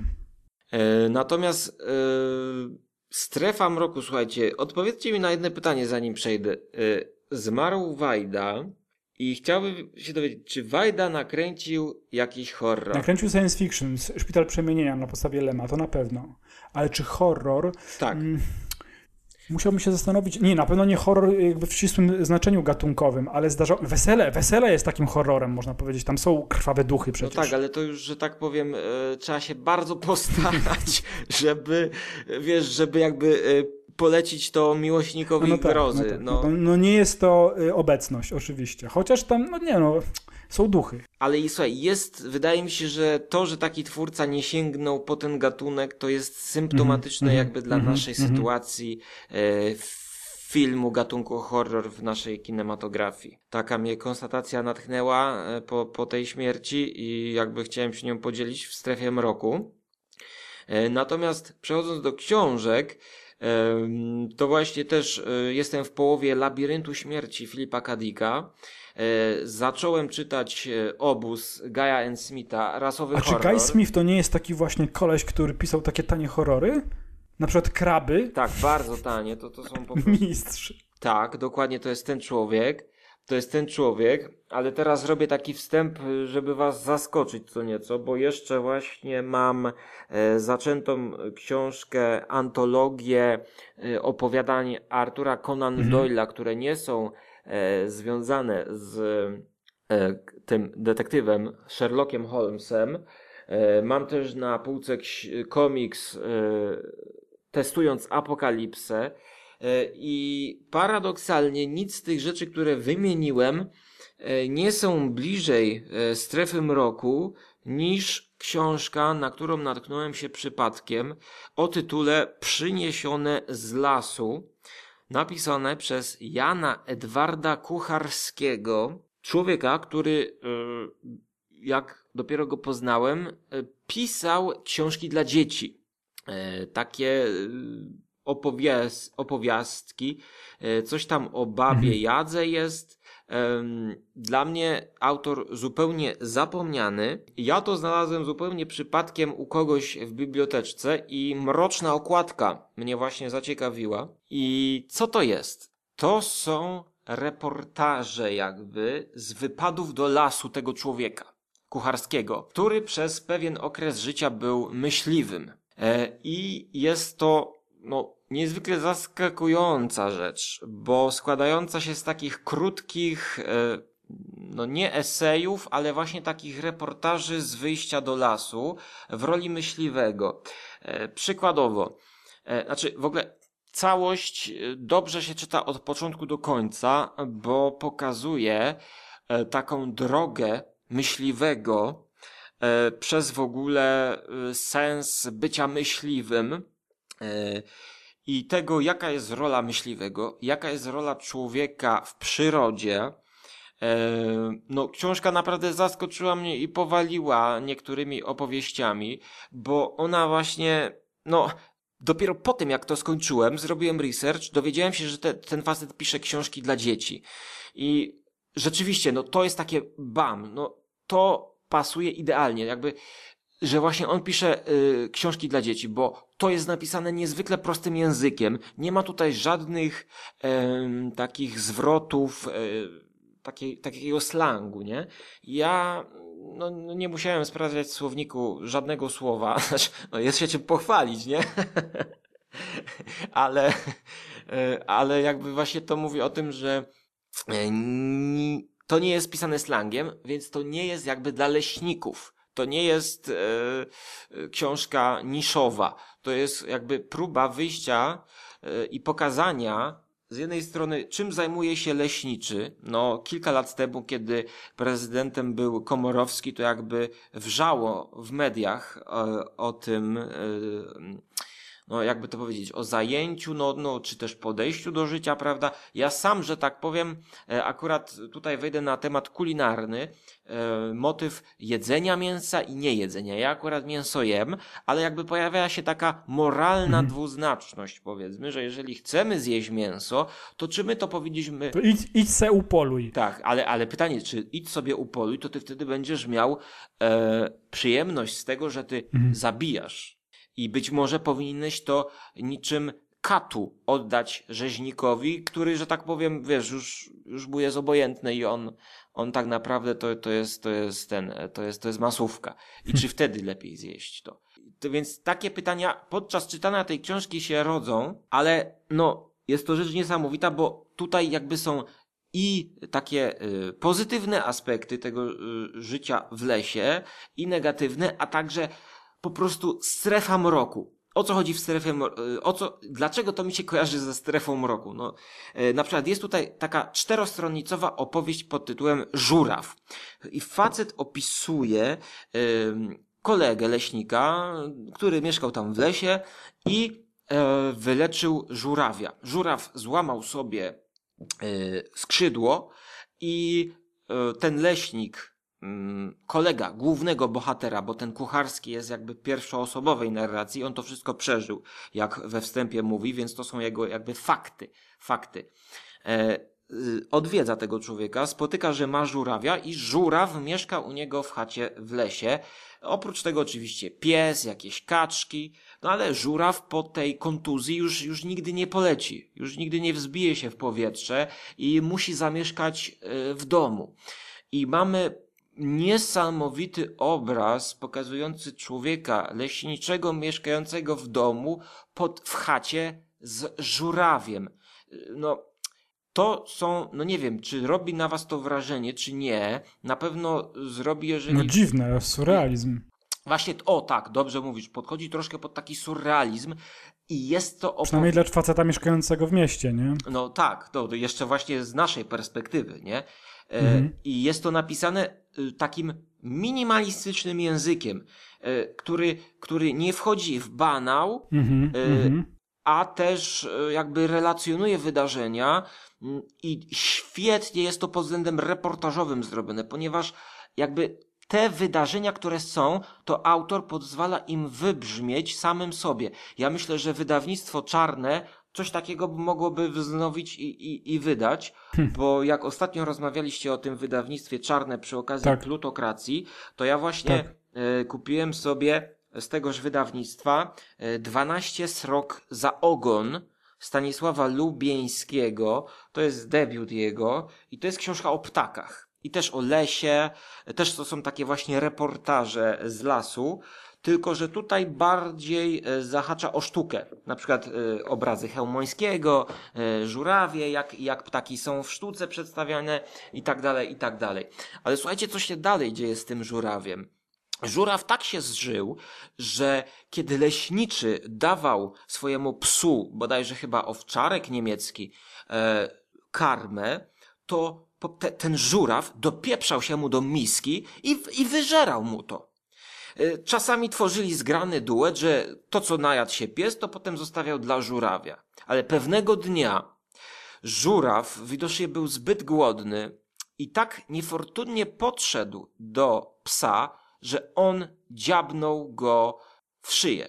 Prze, przeciął mu szyję i po prostu ten żuraw jakby przy tej misce z powodu psa, mhm. zabity przez mhm. psa, z którym mieszkał chyba tam, nie wiem, chyba ze 2-3 lata, po prostu umiera.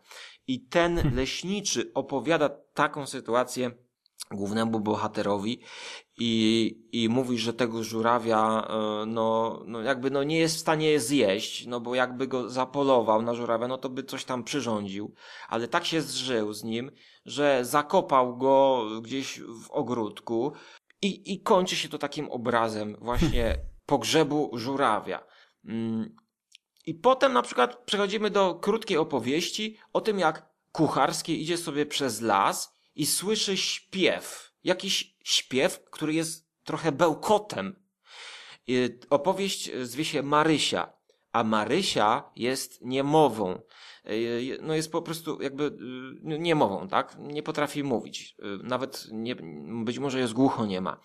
I on gdzieś polując, e, za, e, schowany w krzakach, słyszy śpiew, ale ten śpiew jest niewyraźny, jest taki właśnie jak, jakby z innego świata pochodzący. I dopiero kiedy on dostrzega e, wychodzącą już na drogę tą dziewczynę, która, która próbuje śpiewać, to on nawet dalej czai się w tych krzakach, nie wychodzi, bo on nie chce jej jakby przestraszyć, nie chce jej um, onieśmielić, i opisuje, że to było właśnie takie niesamowite wydarzenie, że był świadkiem kogoś, kto nie może, nie może e, z siebie wydobyć żadnego głosu, a tutaj słyszy jakiś taki dziwny, pokraczny, niepokojący śpiew w lesie. No niesamowita scena. I to jest taka scenka opisana. Po prostu, no, wali w człowieka jak obuchem. A do czego zmierza ta książka?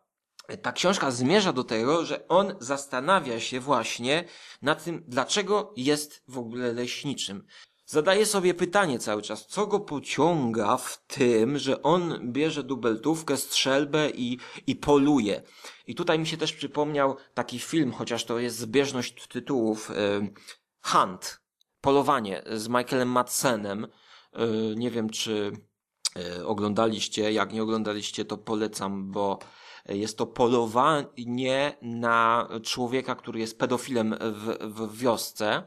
E, Tomasa mm -hmm, Winterberga. Mm -hmm. Tak, tak, tak, widziałem. To. E, świet, świetne dzieło. Mocna rzecz, mocna rzecz. Mocna rzecz, ostra, naprawdę polecam. I on się zastanawia właśnie nad tym, dlaczego jest myśliwym. I e, analizuje to, czy najba, największą przyjemność sprawia mu samo polowanie, samo czajenie się, samo e, mm, tam wypatrywanie przez lornetkę, e, czy sam moment zabicia e, zwierzęta, z, zwierzyny. I w pewnym momencie mówi, że no, jeżeli on nie zabije, no to jednak jest coś niedomknięte, prawda? A jeżeli on uda mu się kogoś ustrzelić, tego kogo można akurat w danym okresie, to właśnie jest, jest taki mm, jakby spełniony w całości, ale że jednak zabija. E, no i tutaj mm, kończy się to, no nie będę zdradzał jakim przemyśleniem się kończy, yy, aczkolwiek, nie no, powiem, że jakby wydaje się, że z tego co opowiadam, to będzie to historia o myśliwym, który przestaje być myśliwym, no nie? Hm. Ale ja tak myślę, ja, ja czytając to byłem pewien, że to będzie właśnie historia o tym, że, że on na koniec powie, że on już nigdy nie pójdzie na polowanie. W ostatnim I, i w ostatniej scence rodzajowej, nazwijmy to, tym reportażu, no zaskoczył mnie, yy, bo to idzie jeszcze w innym kierunku, takiego zastanawiania się dalszego i po prostu ja no nie spodziewałem się. Po prostu nie spodziewałem się, bo, bo, bo tak naprawdę zacząłem to czytać, yy, przypadkowo otworzywszy e, na, na, jakimś, na jakimś tym, e, wiecie, tak jak macie tam, widzicie, że są takie króciutkie rozdziały, no to otworzę sobie to gdzieś w połowie, przeczytam jeden, zobaczę co będzie. I tam akurat była opowieść o tym, jak facet sobie szedł przez las, wyszedł, zobaczył żmiję, i z drugiej strony zobaczył jeża. I ta żmija zaatakowała jeża, e, nabiła się na kolce jeżowi i jeż wykorzystał tę sytuację i zakatrupił żmiję. I ta, ta, takie coś, no nie? Ale jako, że ja lubię jeże, no tak, bo czasami są super. Tak, e, bo czasami do ogródka mi przychodzą, to e, wziąłem tę książkę, mówię, słuchaj, kradnę ci tę książkę, zabieram komuś to z biblioteczki, zacząłem czytać i po prostu no nie spodziewałem się e, takiej głębi i takiego mroku. Naprawdę ta książka jest niezwykle mroczna. I ta okładka nie jest, myślę, tutaj przez wydawcę zrobiona bez, bez kozery. A wiesz, co jest chyba najlepsze, słuchając tego, co mówisz, jakby odkrywając świat, o którym nie miałam pojęcia, właśnie zbliżamy się do strefy mroku w tym sensie, że ta książka, jak rozumiem, nie ma wznowień i odkrywasz, wiesz, przypadkowo, no bo to jest wydane z tego, co widzę na Allegro, licho, to to są rzeczywiście takie wydawnictwa papierowe. Tak. I, i, i, i no, no, właśnie, to jest to chyba najcudowniejsze w tym wszystkim, że, że to jest odkrycie, ja, ja nie miałem pojęcia o istnieniu, tak jak pewnie o wielu innych książkach, ale są takie właśnie w, jakieś zjawiska również w, wynikające z właśnie z jakiegoś dziwnego pomroku, że się trafia na książkę, o której się nie wiedziało, że, że takie coś zostało wydane i napisane i nie ma ta książka we współczesnym jakby świecie żadnych wznowień, bo to wydanie, które ja mam gdzieś przed sobą, widzę je na Allegro, wygląda troszeczkę jak właśnie wydane w latach 70. na jakimś lichym papierze i ty gdzieś tam właśnie trafiasz do tego i to jest dla mnie niesamowite, że, że, że, że ta książka troszeczkę jest jakby ze strefy mroku wyciągnięta. Tak.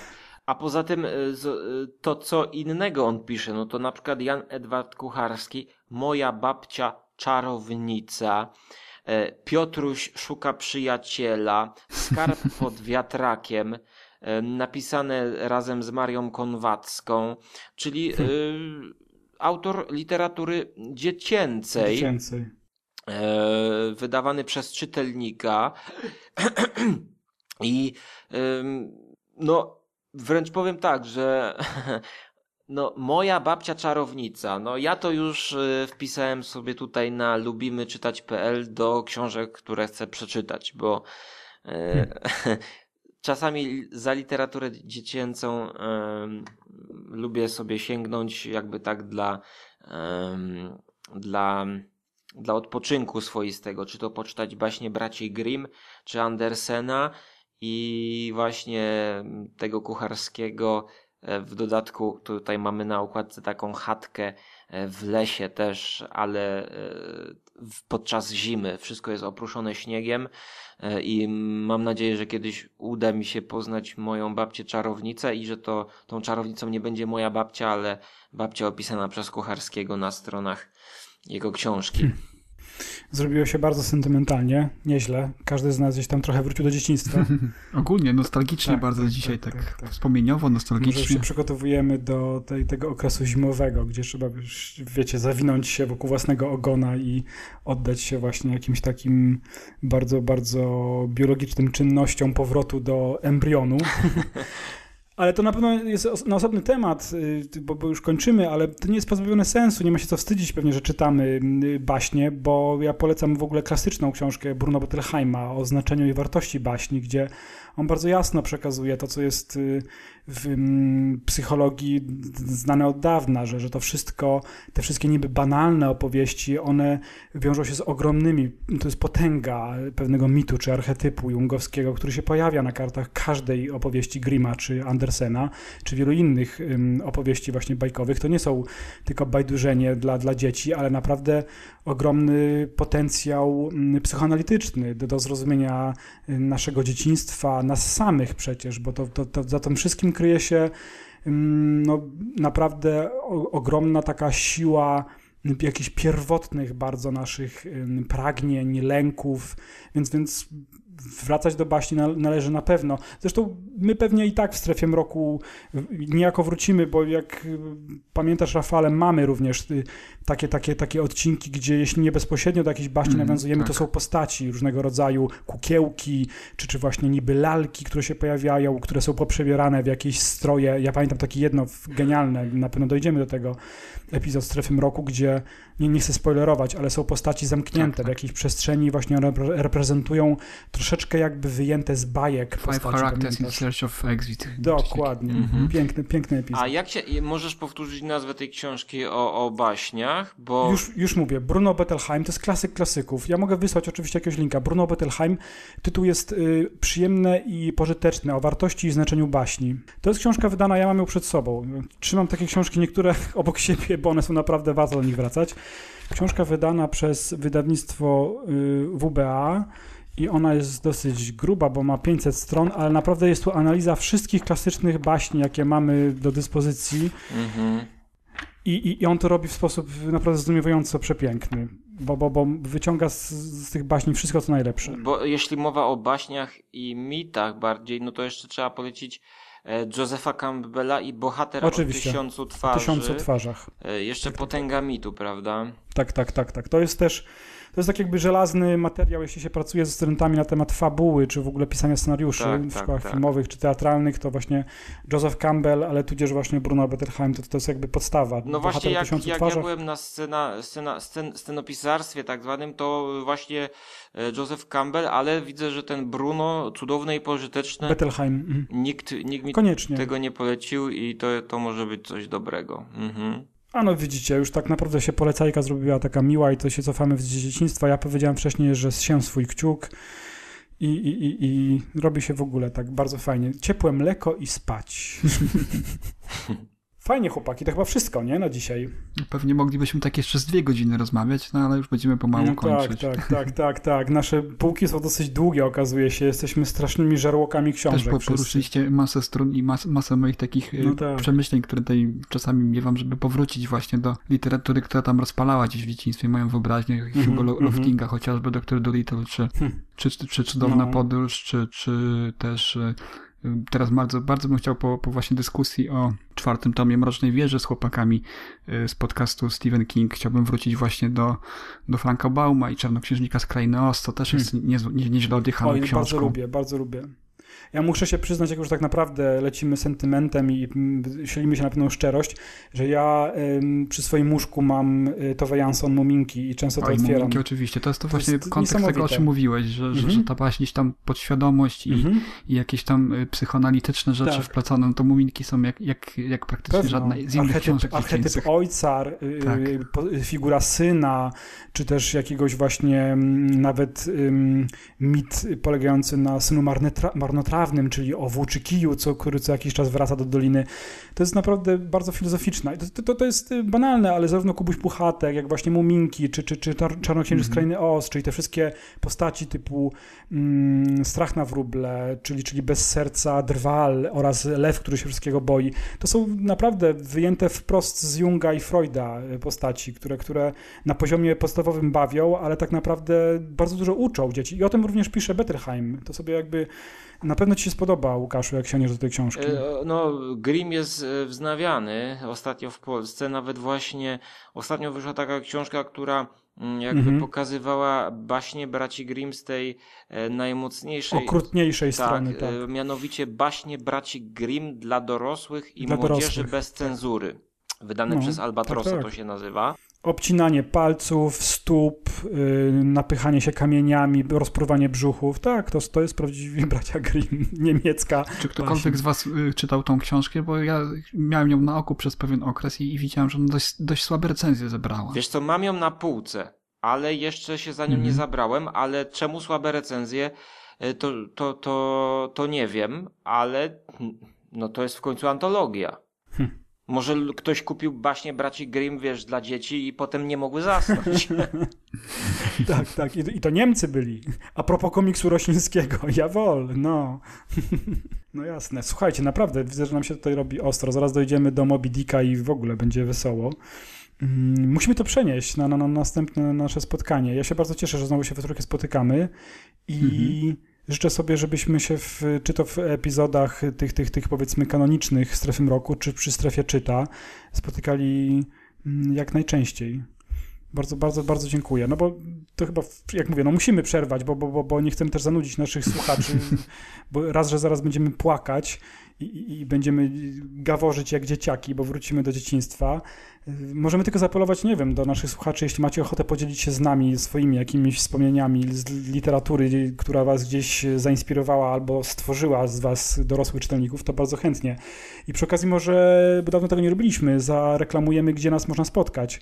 Y, zaczynamy, Rafale? No ja, jak, jak y, mówiłem już wielokrotnie wcześniej, nadal regularnie prowadzę swojego bloga y, Twilight Area WordPress.com, gdzie, gdzie umieszczam dwa razy w tygodniu recenzje krótkie i, i opisy odcinków odcinków Strefy Mroku. Obecnie jestem przy połowie mniej więcej sezonu trzeciego, tak? Trzeciego, mhm. Mhm. trzeciego, tak, obserwuję. Ty, Łukaszu?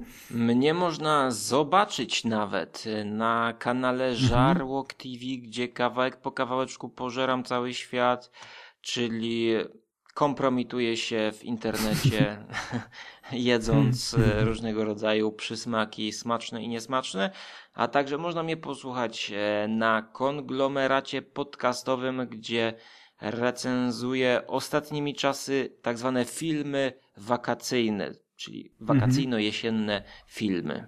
Ja zarówno Rafała czytam, a y, Łukasza i widzę i słucham, także też Wam polecam. A oczywiście, z, jeśli chodzi o strefę roku, to jesteśmy na Facebooku, fanpage, który nosi tytuł, jak nie trudno się domyśleć, Strefa Mroku Podcast. I jeszcze raz bardzo Wam dziękuję.